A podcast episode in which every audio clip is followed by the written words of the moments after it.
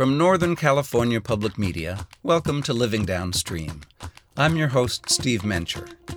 This time, an encore presentation from our first season New Growth in the Birthplace of Environmental Justice.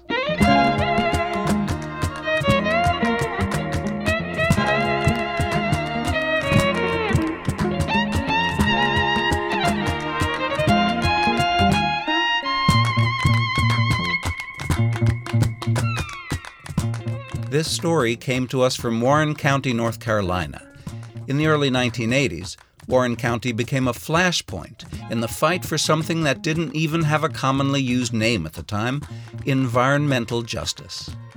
Jereann King Johnson and Joe O'Connell team up to recount the history and to tell the story of local environmentalism in the present day. Jereann has been involved in social justice work in the county since the 1970s she knows Warren County intimately. Joe, on the other hand, was drawn to this story through his work as a folklorist. He lives in Durham, North Carolina, about an hour's drive to the southwest of where our story takes place. When I first visited Warren County, North Carolina, it reminded me of a lot of other rural places I'd seen throughout America. A vast farmscape dotted with small towns and historic buildings. I've lived here for 40 years, and Warren County isn't just a quaint, scenic, and charming place. A lot of our history has been a history of struggle. I don't want this stuff thrown in my water. We're marching because we do not want this to affect our future. If you do not cease this unlawful act, you will be arrested. In 1982, there was a major clash in Warren County over environmental contamination. Black, white, and Native American citizens came together to try to block the placement of a toxic dump in their backyard. You had uh, black people who really stood up for environmental issue. You had a rural community that was considered again poor and politically inept. Stand up against state government that supposedly should be protecting its community stood up against state government who had sited a landfill in a historically uh, black community. When I first heard this story, I'd never even set foot in Warren County. But among environmentalists around the world, that story is famous. It's an early example of social justice and environmentalism merging. But this wasn't just a lone event in our community. Long after the television reporters packed up and left, Citizens from a wide range of backgrounds continued the fight to reclaim Warren County lands for all of us who live here. And the struggle for environmental justice continues to this day. I think it, it, it should be shouldn't be surprising that we would stand up for justice for our environment because we've lived off the environment, lived very close to the environment for so many years. So I think it was, it, it's good that it's acknowledged, but it was always there.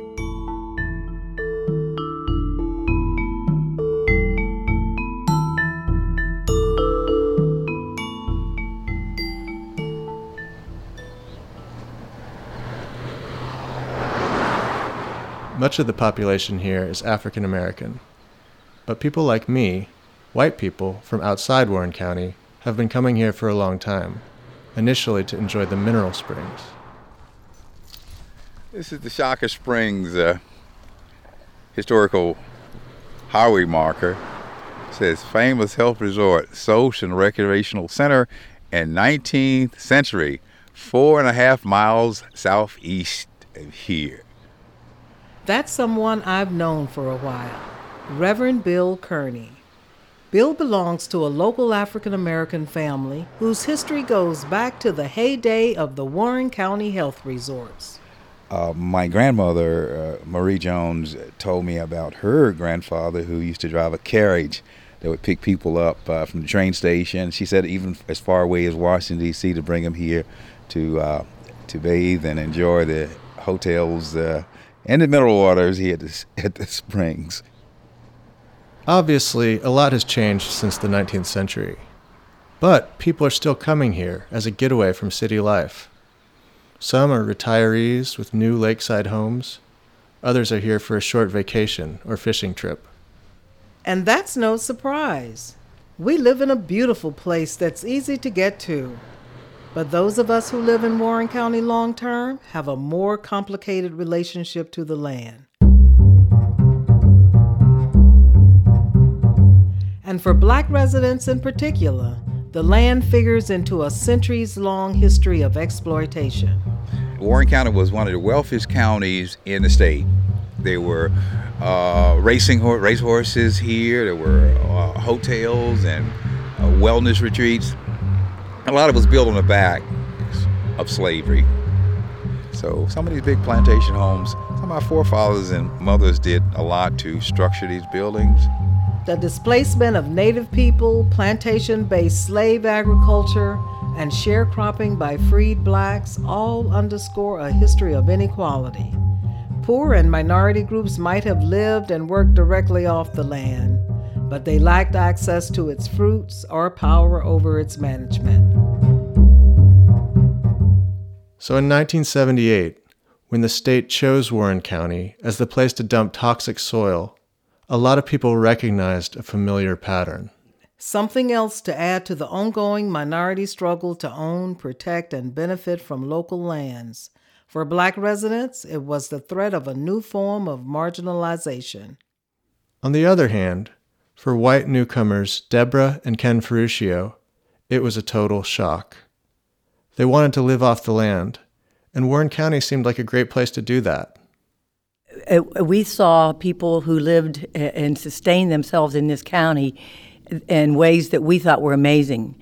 And so we thought, well, we can go to Warren County. We have some friends. We can grow food. We can be warm. And so we, we came for all those reasons. The Ferruccios found a small cabin in the town of Afton and settled in. But it didn't take long for toxic politics to interrupt their paradise. What happened next to the Ferruccios and their neighbors in Warren County was driven by commercial and government actors over in Raleigh, the state capital.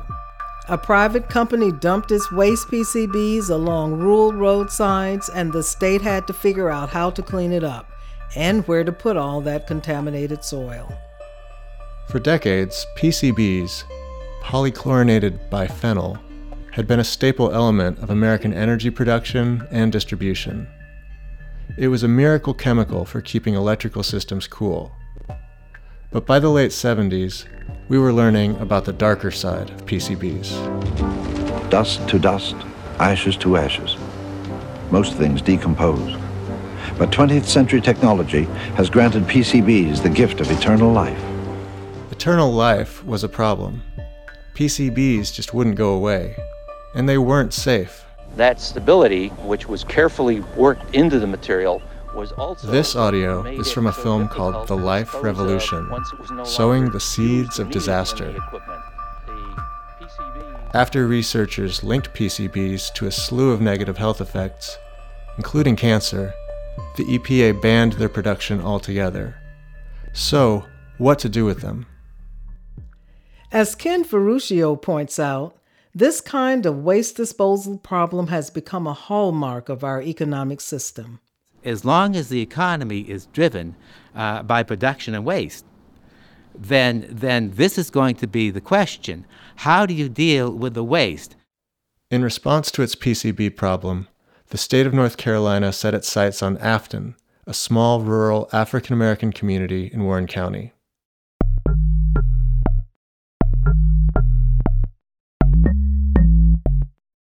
That's also where the Ferruccios lived. Here's how Deborah heard the news. I get home and Ken is standing at the top of our driveway, pacing back and forth, and he goes, You won't believe it. The state intends to bury PCBs in Afton, and public sentiment will not deter the state. To the state, Warren County land looked like a remote place to throw away chemicals. But to the people who lived here, this was sacred ground. Here's Reverend Bill Kearney again. The site they chose was uh, two miles from Coley Springs Baptist Church, uh, my family church. Some people feel we were selected because we're poor, rural community. mostly African American, and during that period didn't have too much political clout, political voice. So they felt uh, it was an environmental injustice, but also a social injustice. And maybe we didn't have much clout, but that wasn't going to stop us from fighting back. We will not allow Warren County to become a dump site. The siting of the dump was so outrageous that it sparked something unexpected. Something that would go down in the history of environmentalism for a long time to come. A grassroots coalition formed to resist the dump. We began to meet in kitchens. We met in sheds with uh, the property owner adjacent to the landfill. We knew we had to do something right away. The coalition crossed racial divides in a place where the legacies of segregation often kept people apart. Drawing on their experience in civil rights struggles, local African American leaders like Dollie Burwell, considered the mother of environmental justice, Reverend Leon White and Ben Chavis, orchestrated acts of civil disobedience to disrupt the state's plans. The State Highway Patrol began moving in on the marchers as they approached the entrance to the state landfill. The signs and chants of the protesters made clear their opposition to having the toxic chemical buried in their county.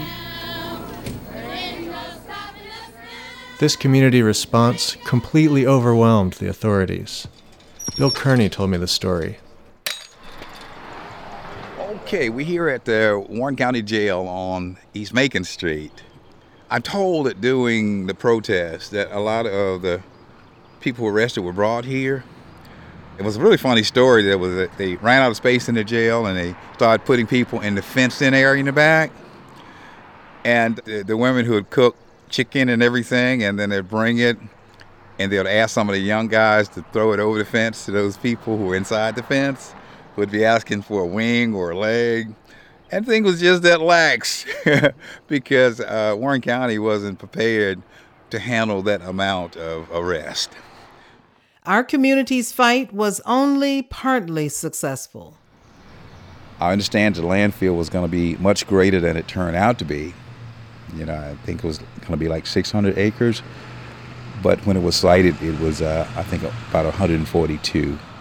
So even though the protest didn't stop the siting, it at least minimized the size of it.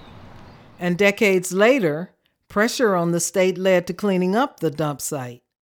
But in the end, for a lot of people, it feels like justice was never fully served. There's still questions about what happened during that 20 year period when the contaminants were there. And I felt as long as there were questions, we were, how can I say it, still depowered or lacked our voice.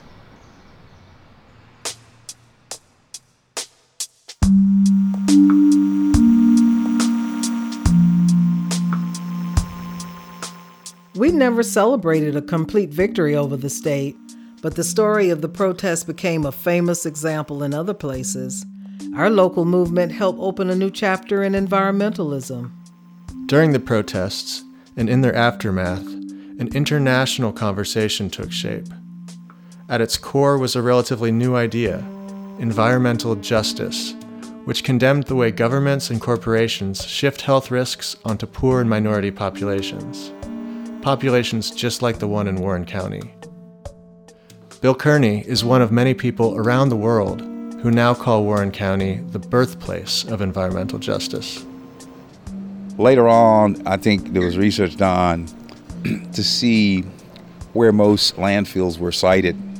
And I believe from the research, it was found that oftentimes were sited in poor or African American communities. So out of uh, our situation was birthed environmental justice movement where social justice and environmental justice were brought together as one. Environmental justice awareness was a turning point in ecology politics as environmentalists started thinking not just about wild places, but also about inhabited places and how people are actually a part of their environment. The Warren County story helped raise this awareness. I began to see stories from other communities around the country, around the world, like France and Japan, Canada, who are using the experience here in Warren County to engage and motivate their communities to stand up for environmental justice. So in Durham, where I live, this history was something I could just stumble into. But ironically, for us right here in Warren County, it's not always common knowledge.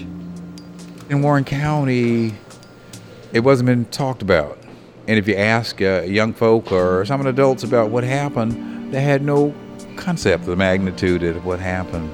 And while the Warren County protests continued to inspire people in other places, the poorest pockets of rural North Carolina remained faced with the threat of toxic dumping. Deborah and Ken Ferruccio still live in Afton. They've kept a close watch over new threats to their community and the region. We've been working recently in Northampton County, which is the county east of us. They want to put an 800 acre um, coal ash dump in, in that county. And, you know, it's, it's nothing new. It's poor minority communities continuing to be the targets, particularly if they're ideally located as Warren County is.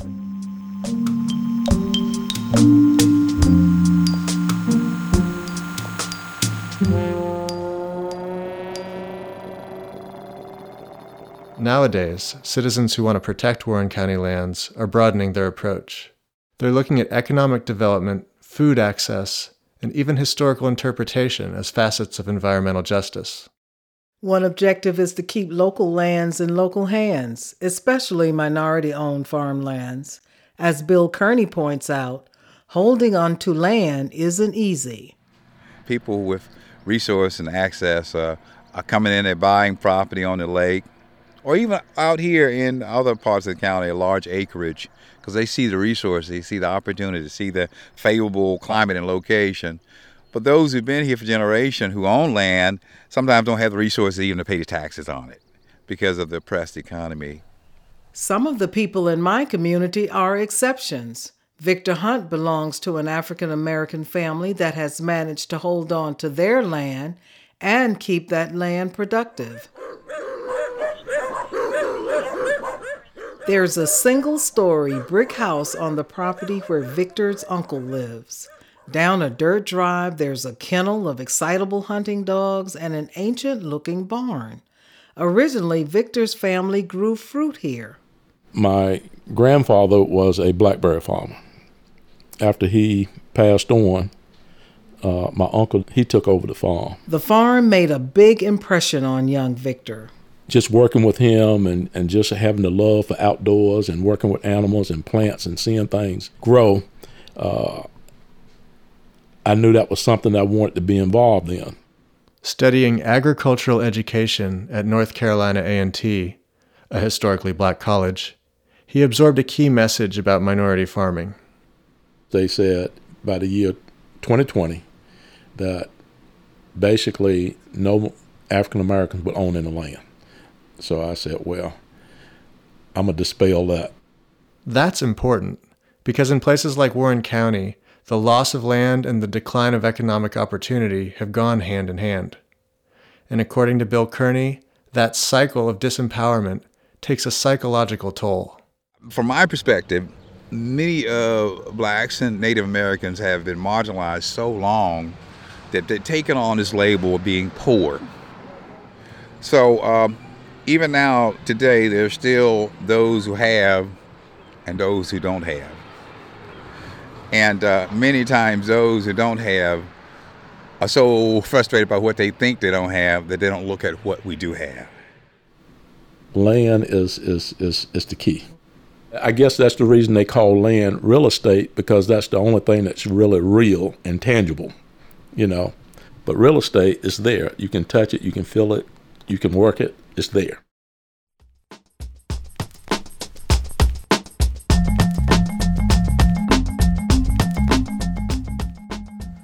Victor Hunt and Bill Kearney are two of the many citizens who are keeping the drive for environmental justice alive in Warren County.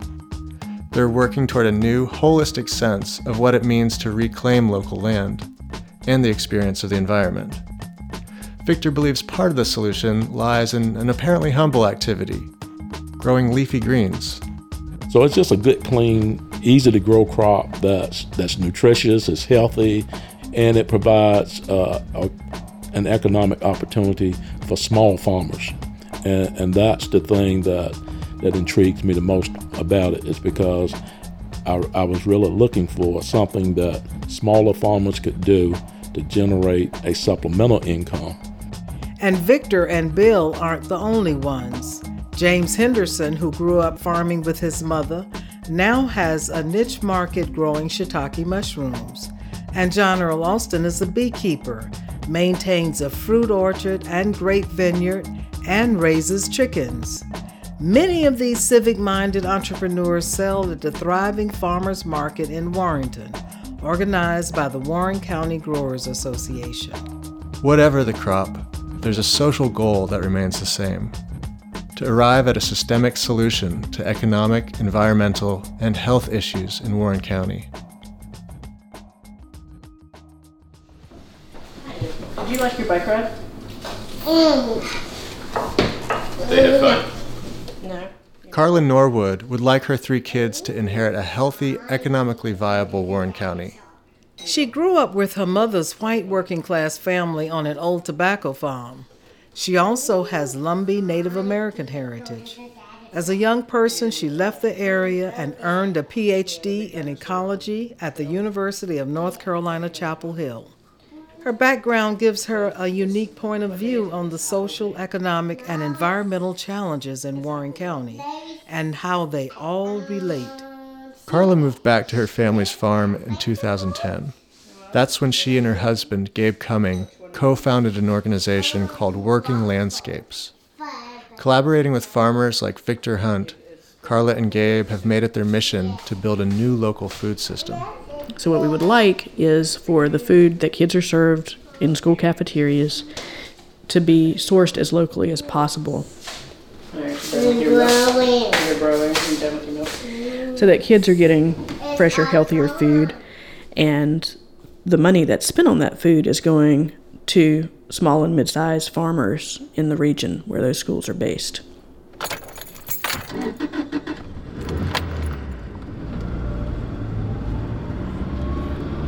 We're heading over to the to Bender Farms. Um, it's operated by Jeff Bender and his wife Lisa. Um, they've been partners of ours really for a number of years since the very beginning of our farm to school program. Um, and Jeff is a he's a full-time farmer. He's one of the few full-time farmers that's left in the county.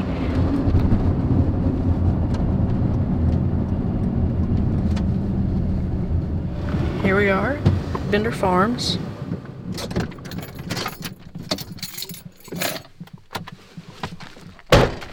Hey Jeff. Hey Carla, how are you today? Jeff Bender is showing Carla his new cold storage a refrigerated room where a worker is stacking freshly harvested, grated, and washed squash. In August, averaged about $300 a month. Carla's impressed. She's gathering ideas for an upcoming renovation of Working Landscapes processing facility. For Carla and her team, economic development and environmental justice go hand in hand, and farming is the key the activity that both boosts the county economically at the same time as keeping the environment and the people healthy. We would like the landscapes to work ecologically.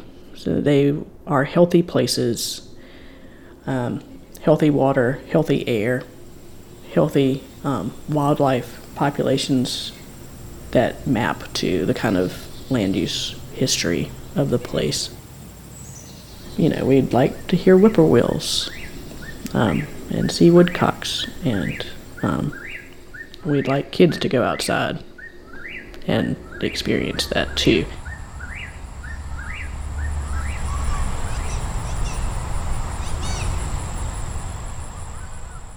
Bill Kearney is also raising awareness of new forms of local agriculture. He organizes a network of gardens at African American churches and other community hubs. One of those gardens is at my church, Oak Chapel AME Church. Today, Bill is helping me attack the weeds. Yeah, that's why you have to take care of things when they're small, before for some major habits. Our intent is to uh, uh, help our community grow gardens that are accessible to low income families.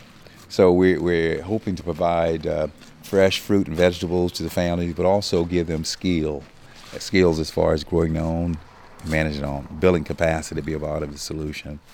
New projects like Bill's look a little different than the civil disobedience that made the county famous. But I think they share a similar orientation. In the spirit of the PCB protesters, people like Victor, Carla, and Bill are trying to bring about social equity by claiming, protecting, and deriving local benefits from natural resources. Warren County is a, I mean, it's a humble, shaggy place. It's not um, that charismatic a landscape, right? It's not the mountains, it's not the sea, they're not big cliffs, you know, or giant trees. But there's value there nonetheless, right?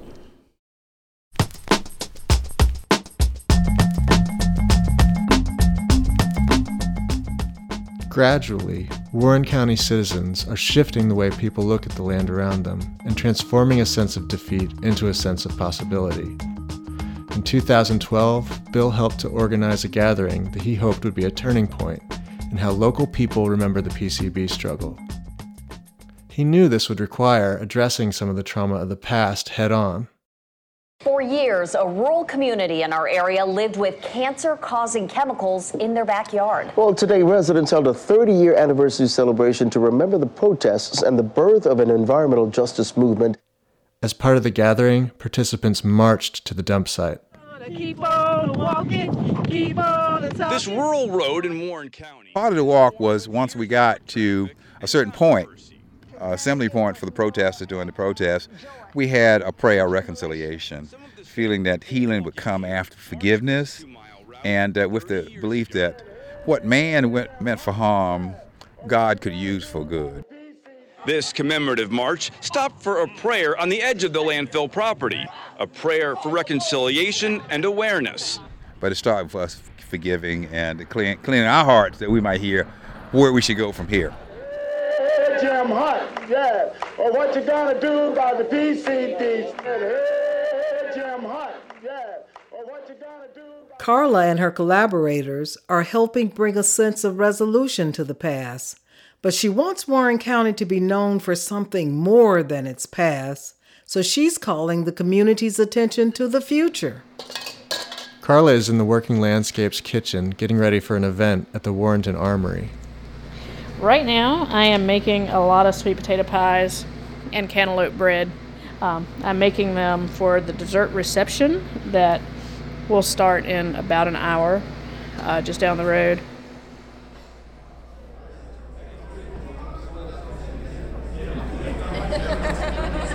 Tonight, Working Landscapes is presenting a documentary film.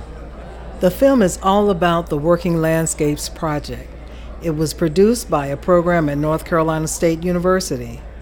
Carla and Gabe want to focus on their community's potential, drawing from the experience of elders and the vision of youth to build a future for all. And we're really des- delighted that you took time to come out to see Warrenton first premiere.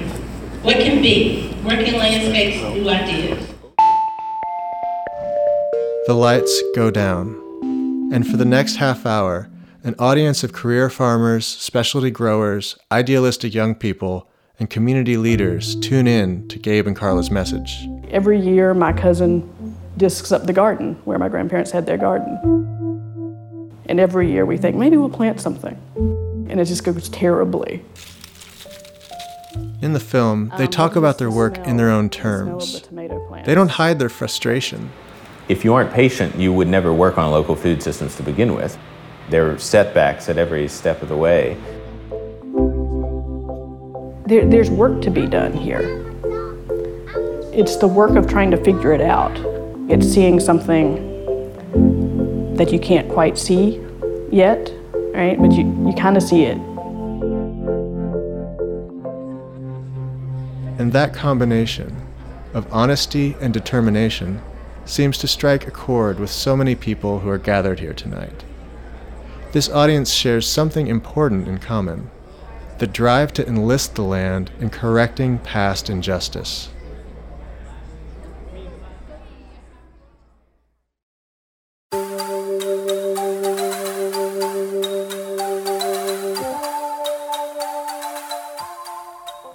When Bill remembers the PCB movement, it prompts a radical thought. It makes me think what if we could rally ourselves together around other issues like education, health, housing, jobs, and stand up against the powers that be, just like we did in the environmental justice protest or the uh, Tox landfill protest. And that's the process that's underway in Warren County now.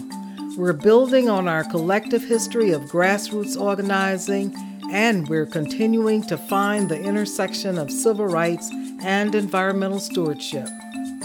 Gabe Cumming is Carla Norwood's husband and her partner in Working Landscapes.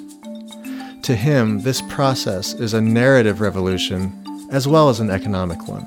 To some extent, the work in Warren County is work of fostering actual physical development, but it's also the rhetorical work of telling stories about possibilities, about what can happen, about building a sense of empowerment. And from the point of view of original PCB protesters like Deborah Ferruccio, inspiring one another is the whole goal of remembering the past because there's no point in being the birthplace of anything if it doesn't do something better for your community and better for other people. And, and so it's more than relevant, it's, it's going to be the vision of the future. For Living Downstream, I'm Jereann King Johnson. And I'm Joseph O'Connell.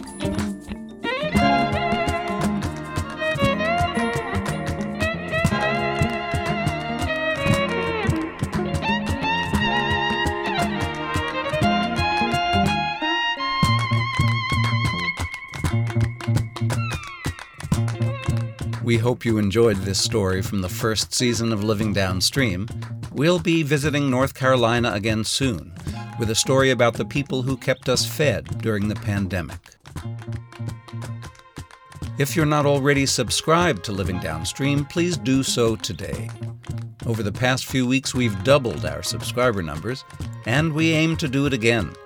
This season, we'll visit locations around the country where dramatic change is happening as decades of systemic racism come into view. Jereann King Johnson and Joseph O'Connell reported and produced this episode of Living Downstream New Growth in the Birthplace of Environmental Justice. Joseph mixed it, story editor was Claire Schoen. Music by Steve Combs, Kevin MacLeod, and Lee Rosevere, all used under Creative Commons licenses. The Living Downstream theme music is by David Schulman. Thanks to Anthony Garcia for engineering help.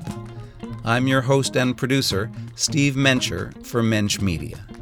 Darren LaShelle is president and CEO of Northern California Public Media. Living Downstream thanks our funders who make this work possible. A list is available at our website, norcalpublicmedia.org/living. And if you see environmental injustice in your community, write to us at living at norcalpublicmedia.org. Thanks for listening. We'll see you next time.